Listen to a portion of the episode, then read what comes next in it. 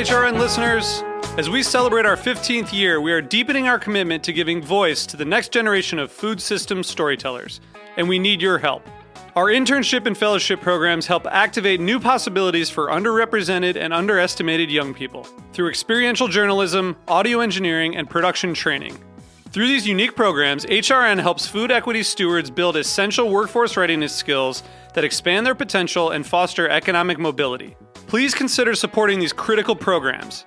And with a minimum donation, you can be entered to win a dinner for two at an amazing restaurant in one of eight cities and tickets to a concert at a great venue in one of those cities.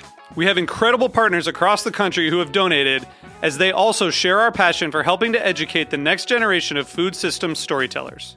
Check out heritageradionetwork.org slash 15 to donate and enter to win today. That's heritageradionetwork.org slash 15 to donate and enter to win today. And make sure you donate before March 31st. Thank you. This episode is brought to you by Wisconsin Cheese. Our Master Cheesemaker program is one of the only two in the world. So it's no wonder every master in America has called Wisconsin home. Find your next favorite cheese and meet our makers at wisconsincheese.com. Hi, and welcome to A Taste of the Past. I'm your host, Linda Pelaccio, on this journey through culinary history.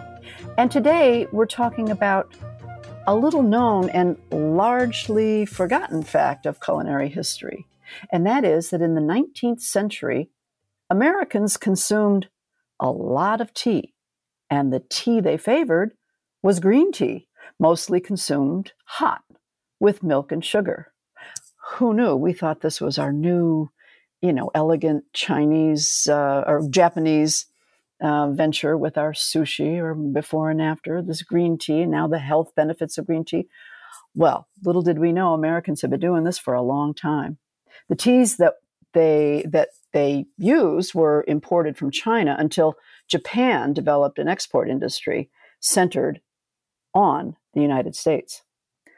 My guest today, historian and author Robert Hellyer, explores the forgotten American preference of green tea and traces the Trans Pacific tea trade from the 18th century forward in his new book, Green with Milk and Sugar.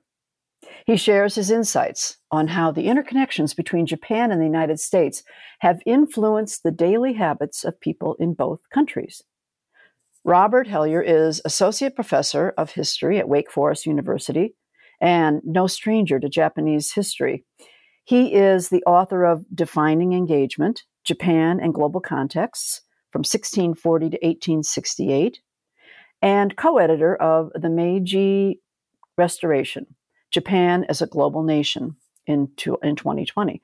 Robert, you've been very busy with uh, your books because you just came out with this book. Welcome. Well, thank you. Thank you very and, much. Am I saying your name correctly, Hellyer? Yes. Yes. Okay. Thank you. All right. Great. All right. Um, so, looking at your background, I see, as I said, that you're no stranger to uh, Japanese culture, Japanese history. Mm, tell me a little bit about your personal connection with this particular topic, green tea, and how you came to write this book. Uh, well, thank you again for inviting me to talk with you today. Uh, my personal connection particularly came through my grandmothers. Uh, I was fortunate. I grew up in Tacoma, Washington, which is near Seattle, and I was able to spend a lot of time with my grandmothers, both who live who lived quite near me. Uh, and my paternal grandmother, uh, she was grew up in a suburb of Chicago and moved to Tacoma uh, soon after she was married. But before that, uh, she had gone actually as a newlywed with my grandfather to Japan. Uh, because at the time my grandfather was working in the family company, Hellyer and Company, which was a tea export firm mm. based in the city of Shizuoka, which is near Mount Fuji and this was a very formative time for my grandmother and she had all kinds of, of items she she brought back from Japan and many stories that she shared with me. And so that was one impetus that that got me interested to learn more about the trade. But also my maternal grandmother uh, was from a rural Illinois. Uh, and she had particular sensibilities about the types of foods that she liked. For example, garlic and pizza was something she would not touch. Those were foreign foods. But she kept a stash of green tea, um, which I was not allowed to drink. Um, it was saved for guests uh, as a more sophisticated beverage. And uh, I was always intrigued. It stuck in my mind growing up. Why? Why did my grandmother like uh, green tea? Um, and so to learn more about the stories of my my grandmothers, uh, I was one of the reasons, and motivations for writing this book. Hmm, interesting. Um, and obviously, the, the, tea industry being in your background, I mean, that was that's um, pretty evident. And you, I mean, you did exploration in that same time period in your uh, in your first book. Uh, what can you kind of back up and and give us a little background of tea consumption in Japan? Uh, sure. Uh, tea consumption, you can see it really starting in uh, medieval Japan. Uh, the Heian period is often described as a as a wonderful time of of the flowering of court culture and things. This is from the late 8th century until the 12th century. Uh, and during that time, and even a little bit before that, Japan uh, was embracing Chinese culture. China was the center of civilization. It was powerful uh, and Japanese wanted to do what the Chinese were doing. So one of the things involved with that was drinking tea, and this is talking about elites at the court who would drink tea, and as the Chinese would do, would uh, also compose poetry, and were overwhelmed by what tea would do to to the body and and the experiences you could have from it. Um, but as with the case of so many, the history of so many foods and, and beverages, that you start to see then a transition from the elite exotic product to a medicinal product, and that was a period also uh, in Japan where tea was discovered, if you will, uh, because of its medicinal value. Uh, there's a, a, story about a shogun who was the generalissimo uh, who, to cure a hangover, uh, drank a cup of green tea and was overwhelmed by how much better he felt. Uh, and so this was one of the ways of which tea started to begin to become more widely consumed in Japan. It was also then grown in, uh, in Japan. And so by Japan's last feudal age, the Edo period from 1600 to 1868, mm-hmm. uh, tea was was consumed uh, by all classes uh, on an everyday basis. So uh, the progression, in the history of of tea in, in, Japan is something that we can trace and connect to the the history of Japan overall. Right, and and that period, the Edo period, so much of their you know their cultural habits were established during that period. I mean, it was that was a very important time. Yes, at yes. least from a culinary standpoint, you know, I, I see that certainly. Yeah. Um, well, they, I mean, so the Japanese were still they were basically, um, you mentioned in your book, relying on Chinese expertise with um, helping them in their in their production and their uh, and their growing of of tea. Um, this went on for some time, did it not? Uh, right. Well, that's the the transition. The important part of I mentioned a, a moment ago the Meiji Restoration, which was when the Tokugawa it, it was a military a samurai government was overthrown, and uh, some the samurai who took control of government said that we need to change Japan. We need to adopt more of Western institutions, and particularly we need to switch Japan's economy to a path that hopefully we can move to industrialization. And one of the ideas that, and one of the, the policies they adopted was to promote uh, exports or goods that had not been exported um, before by Japan. Uh, and notably, silk and tea and coal were the three biggest exports. Hmm. So to develop the export trade. I mean, Japanese had been throughout the Edo period before cultivating tea, uh, consuming it in the domestic market. But to develop an export trade, they, they needed the, the Chinese know how. Uh, and that's where the really fundamental role of Chinese experts came in, uh, down to where that you would have the factory.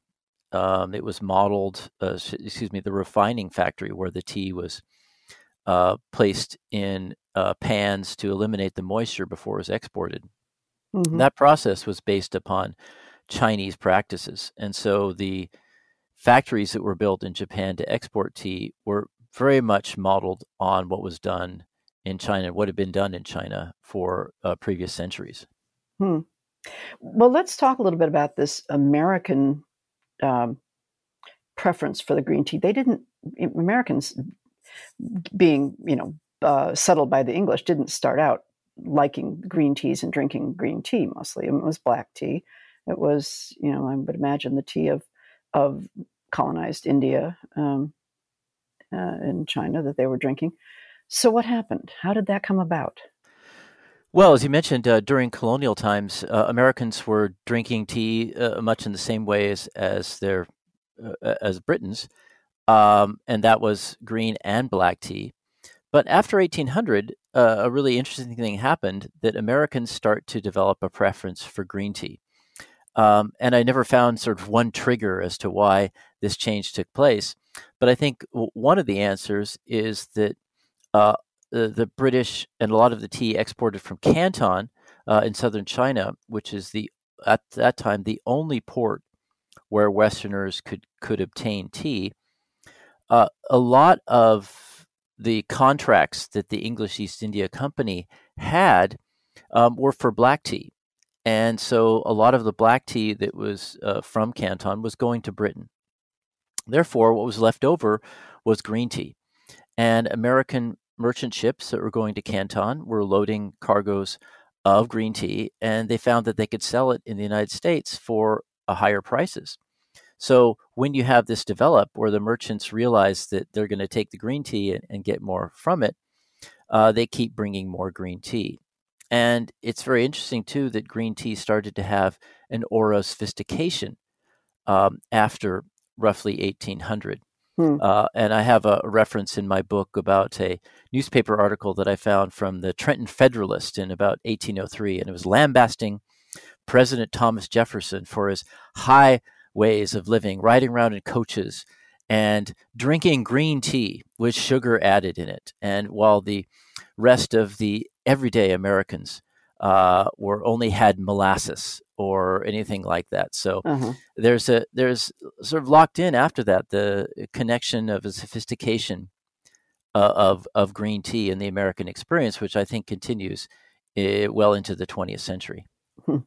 Well, and then this this um, preference, as you mentioned, and the title of your book, uh, with milk and sugar, that's rather surprising. Um, in black tea, of course, a little spot of milk or cream, um, a la British, uh, isn't surprising. But rarely do you see that. I guess with the green teas, that's so that that struck me.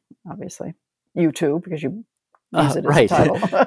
yes, yes, it was a, a intriguing element, and I think to to present what American tastes at the time throughout the 19th and 20th century and into today are very individual uh, American tea culture never developed something like, for example, chai, uh, which is developed in India from the 1960s, where mm-hmm. you, if you're ordering tea, it's understood that you're going to get it with milk and maybe some additives to it.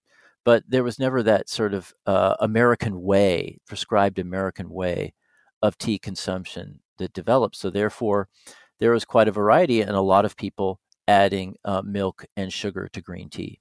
Mm, right, and and you mentioned um, you know the uh, criticisms of Jefferson and his so-called elite ways. Uh, well, tea itself was looked upon as sort of that very elite, if not even effeminate kind of of preferred drink. You know, with the little pinky sticking out and sipping right. tea in the afternoon, uh, and yet from what you have um, uncovered and offered in your in your book here is that this this wave of drinking the green tea, um, possibly hot with milk and sugar, you know, was a wave that took over in America and p- predominantly in or or largely in the Midwest. Mm, yes. Okay, talk about that one. Uh, oh, sure. I, I mean, we have actually um, from the 1850s or so, there's a really interesting variations, uh, regional variations of tea consumption.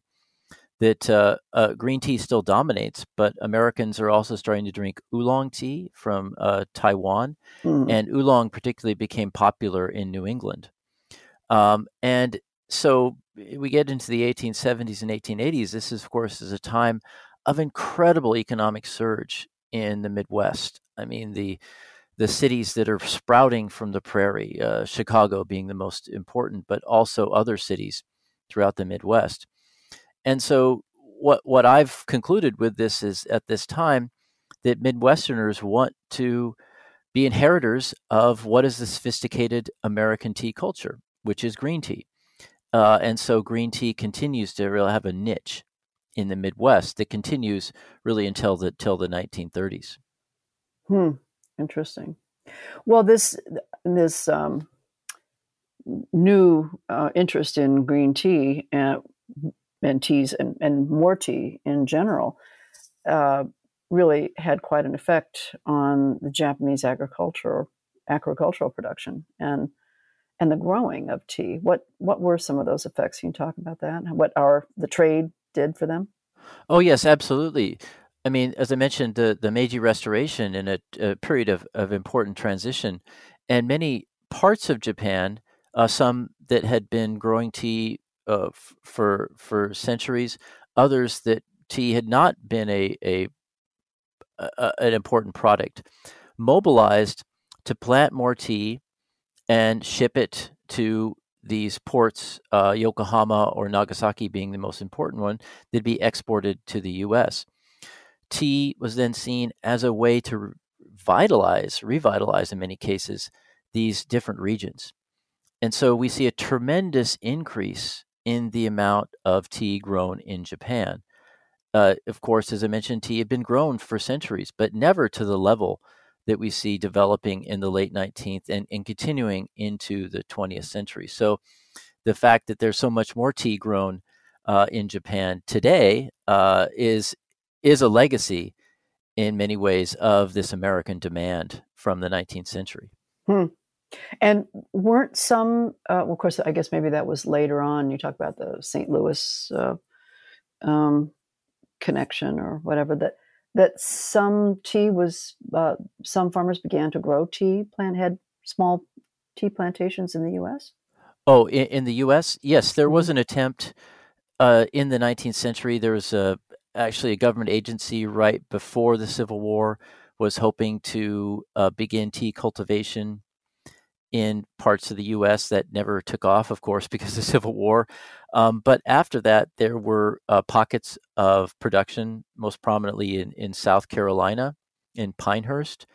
Uh, but these huh. were never that viable um, because there was so much tea being grown in other parts of the world, in Asia, uh, and this tea could be imported at a very low price and it was of, of good quality.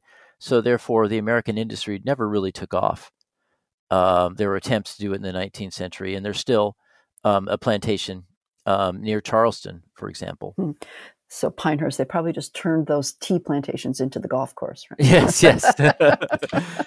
yeah, that's great. Well, this is we're gonna. This is very interesting, and and I and I um, I have some some other curiosities that I want to get to. Stay tuned, and we'll be right back.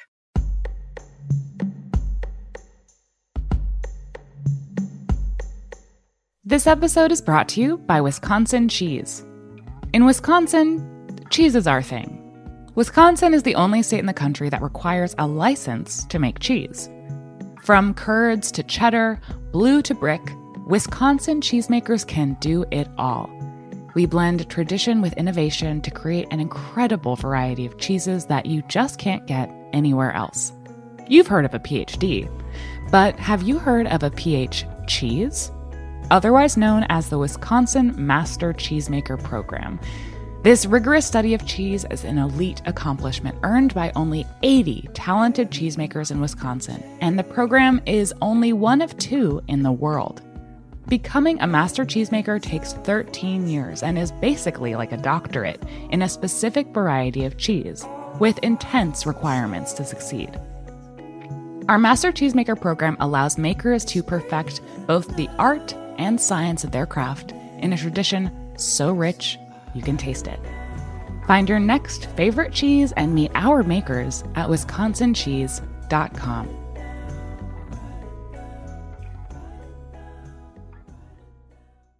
Hi, we're back, and I'm speaking with Robert Hellyer about America's love of green tea and then ST in general, as it turns out.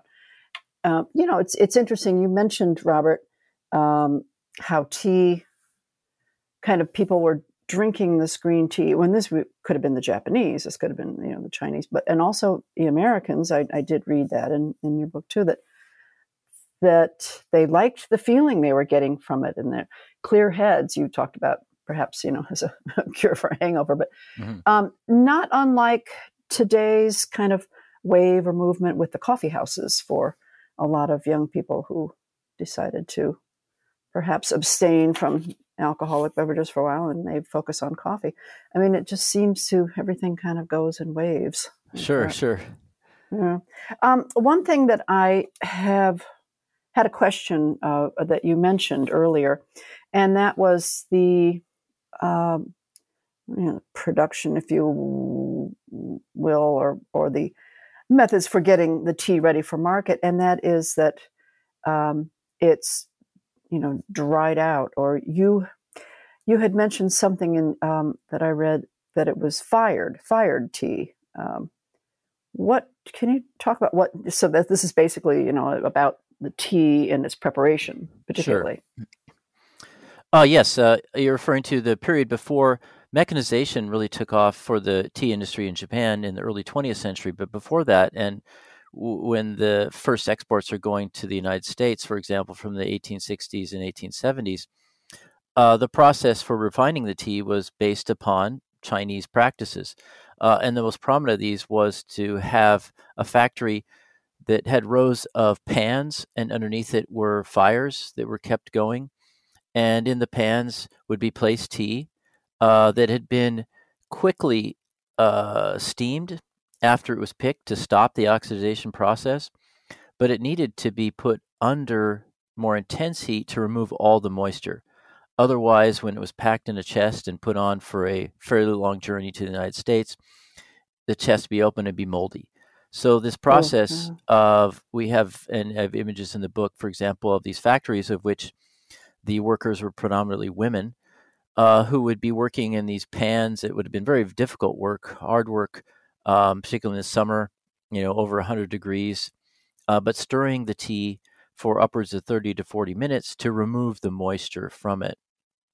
Uh, and then it would be packed either into small packets or into large tea chests and sent to the United States. But there were the pan fired methods and also another method uh, where there was uh, charcoal underneath, but it was a basket that was used uh, to fire the tea. And I mention these because Americans chose their green tea, their Japanese green tea, based upon whether it was either pan or basket fired.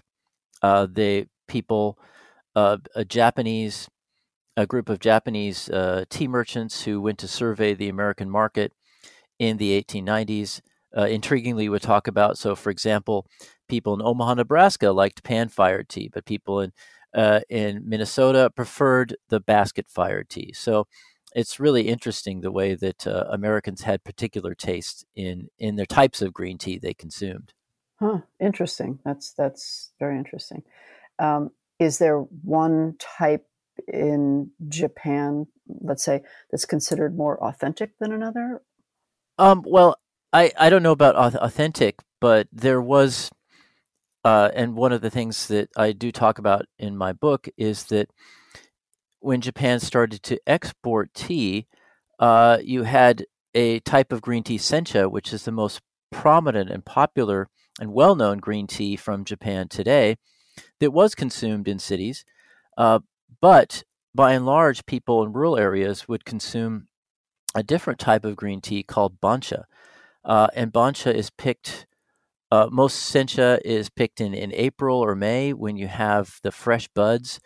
And the, that's, that's the, the best tea, the best quality tea. But bancha is picked uh, throughout the year and it includes you know older coarser leaves and, and stems as well uh, and most Japanese at this time who were living in rural areas would grow their own tea and, and create their own bancha and have it at home. And so this was one of the ways of which Japanese were uh, drinking a green tea but actually, what's intriguing about bancha is that when it's brewed, it is brown. Um, and so, one of the points that I w- want to make about the book is we have roughly in 1850, uh, tea in Japan was a brown tea for most people.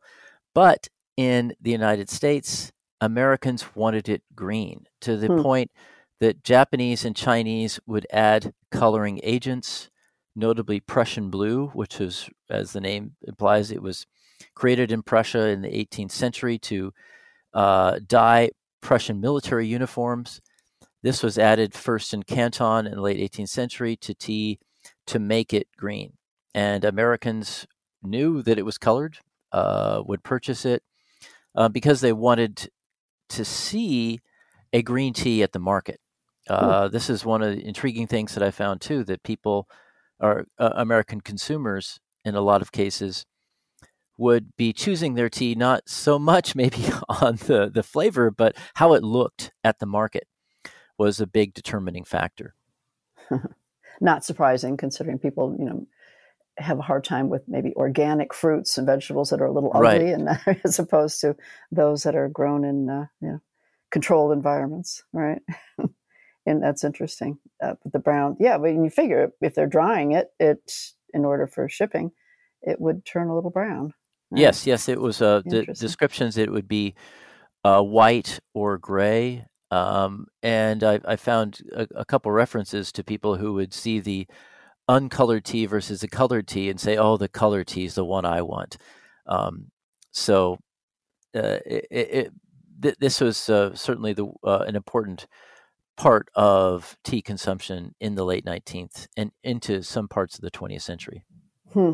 Well, I mean, tea. Okay, so tea was um, not that popular, I would imagine. I mean, I'm, I'm sure know, popular, but where did Americans, let's say I'm going to the grocery store for my goods, or not, well, they didn't, we didn't have grocery stores until the uh, early 20th century, uh, but uh, I'm going to the market, mm-hmm. going to the markets. Where, where did one purchase their teas?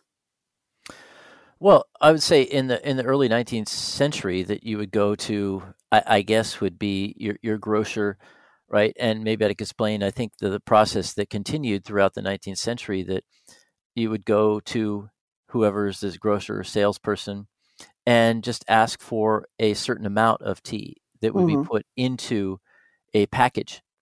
Um, and as the 19th century developed, particularly the the tea exporters and the importers would make packages uh, that would have the name of that small grocer. So the small grocer in somewhere in uh, Minnesota, uh, his grocer would have his own brand name of of tea that he would be selling.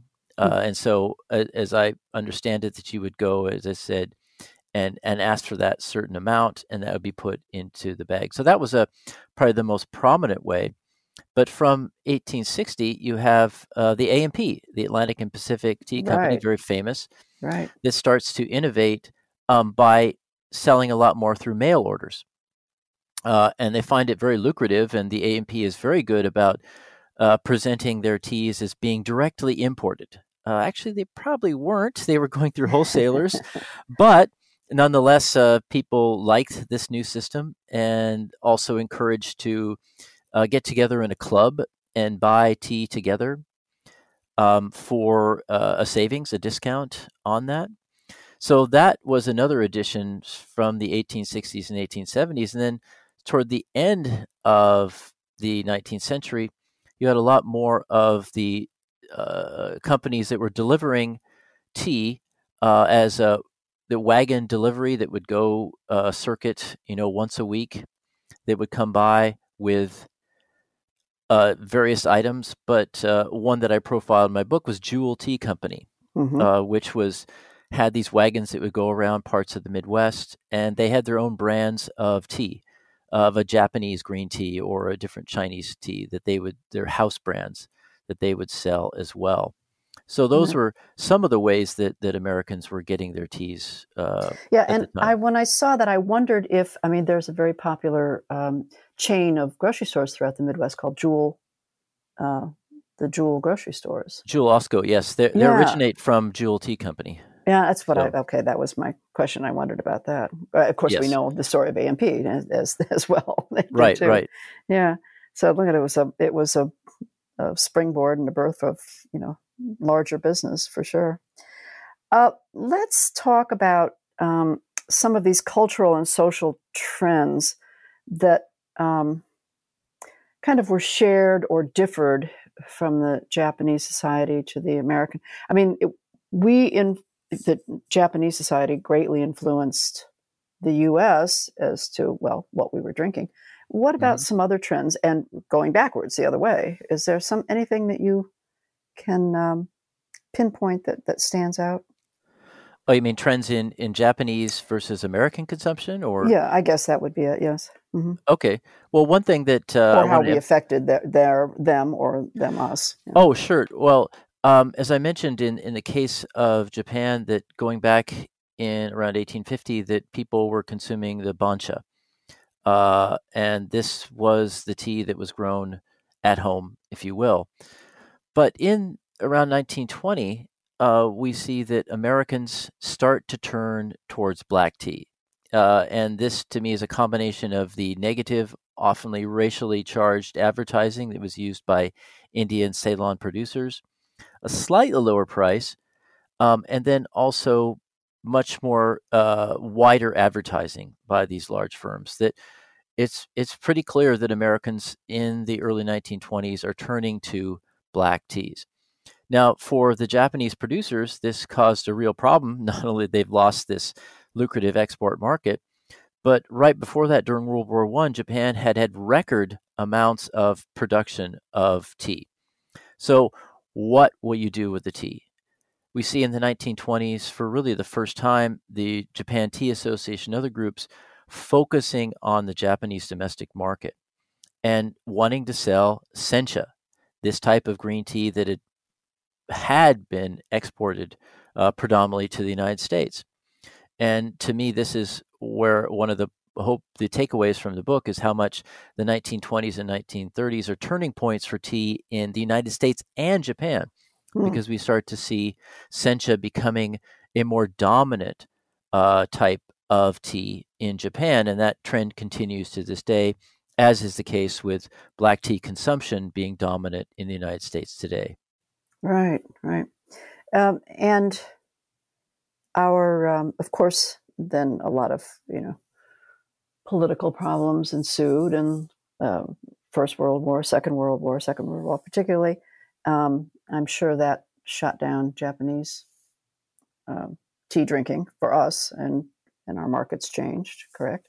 Uh, yes, that was. Uh, it was starting to decline, as the the points that I made just a moment ago. Mhm. Mhm. Um, but the the outbreak of war in, in 1941 uh, ended the export trade, and it never recovered in uh, the post-war period. There were uh, hopeful signs that maybe Americans would want to drink green tea again, but it it, it never recovered. And Japan started to export. Uh, it wasn't on the same level as the exports to the U.S. in the early 19th and early 20th, uh, late 19th, early 20th centuries, but uh, export was significant to North Africa um, at that time. Areas, uh, for example, Algeria, that was then under uh, French occupation. But in the case of Japan, most of the tea that was produced was being sold and consumed within Japan. Right. Interesting. Well, you um, eh, back to your great was it your great great grandfather who uh, was in the tea industry? Yes. Okay. So how and tell us a little bit more about how that came about. What you know, at least as much as you know. I mean, that was interesting to to get into that um, business from coming from the Midwest, or he was he came from Midwest, or he came from uh, Washington, the West. No, he came from Britain, actually. So oh, the oh, that's the right. He was the- English, the English side of the yes, yes, the first of uh, yes, the first of my uh, going back roughly five generations. Uh, my uncle, uh, his name was William Alt. Uh, he left Britain when he was 14. He became uh, working on a ship that was trading throughout the world, and he arrived. He was on the ship for about five years, and he ended up taking an offer to work as a merchant in Shanghai. And he did that for a bit, and then he heard about the opportunities in Japan that was in from 1859. Japan adopted under Western pressure the treaty port regime, which had been established in China uh, after the Opium War, and so a place like Nagasaki was going to have uh, the opportunity for Western traders to be there and trade in a way that they couldn't do during the Edo period. So uh, William Alt went to to Nagasaki and started trading in anything he could he could be involved with. He would uh, get ships, for example, and sell them to Japanese lords. Um, but he also started uh, to export tea, and he, like other merchants, saw that the American market was a, a perfect place for Japanese green tea to be exported. Uh, and so he continued in the company. He was very driven, um, and he was able to have a dream, which I think many of us have, that he retired at, at 32 and returned to Britain and also bought a villa on the Italian coast. So he did very well for himself. And he turned the company over to my great great grandfather, uh, Frederick Hellyer, who then took over the company and renamed it Hellyer and Company. And Frederick had also been born in Britain, um, but spent a lot of time in Japan, and then decided, uh, because of the importance of the Midwest and that market for his company and its tea exports, to move to Chicago in 1888.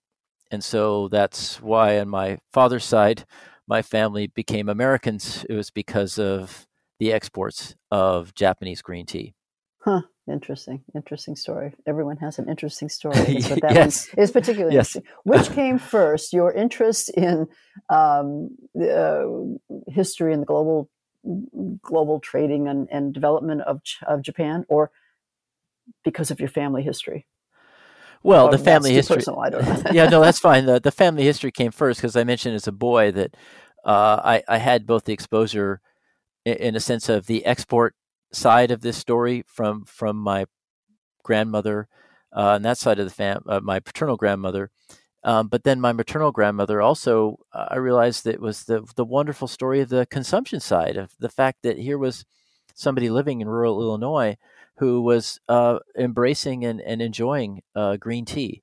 So that that's really was got me a, a, sense of why I wanted to do this project. But then also as a historian, uh, seeing all the really interesting global angles uh, and perspectives that can be brought into this. Uh, for example, one that we talked about earlier, uh, the fact of how Chinese experts played such a big role in allowing Japan to export tea to the U.S.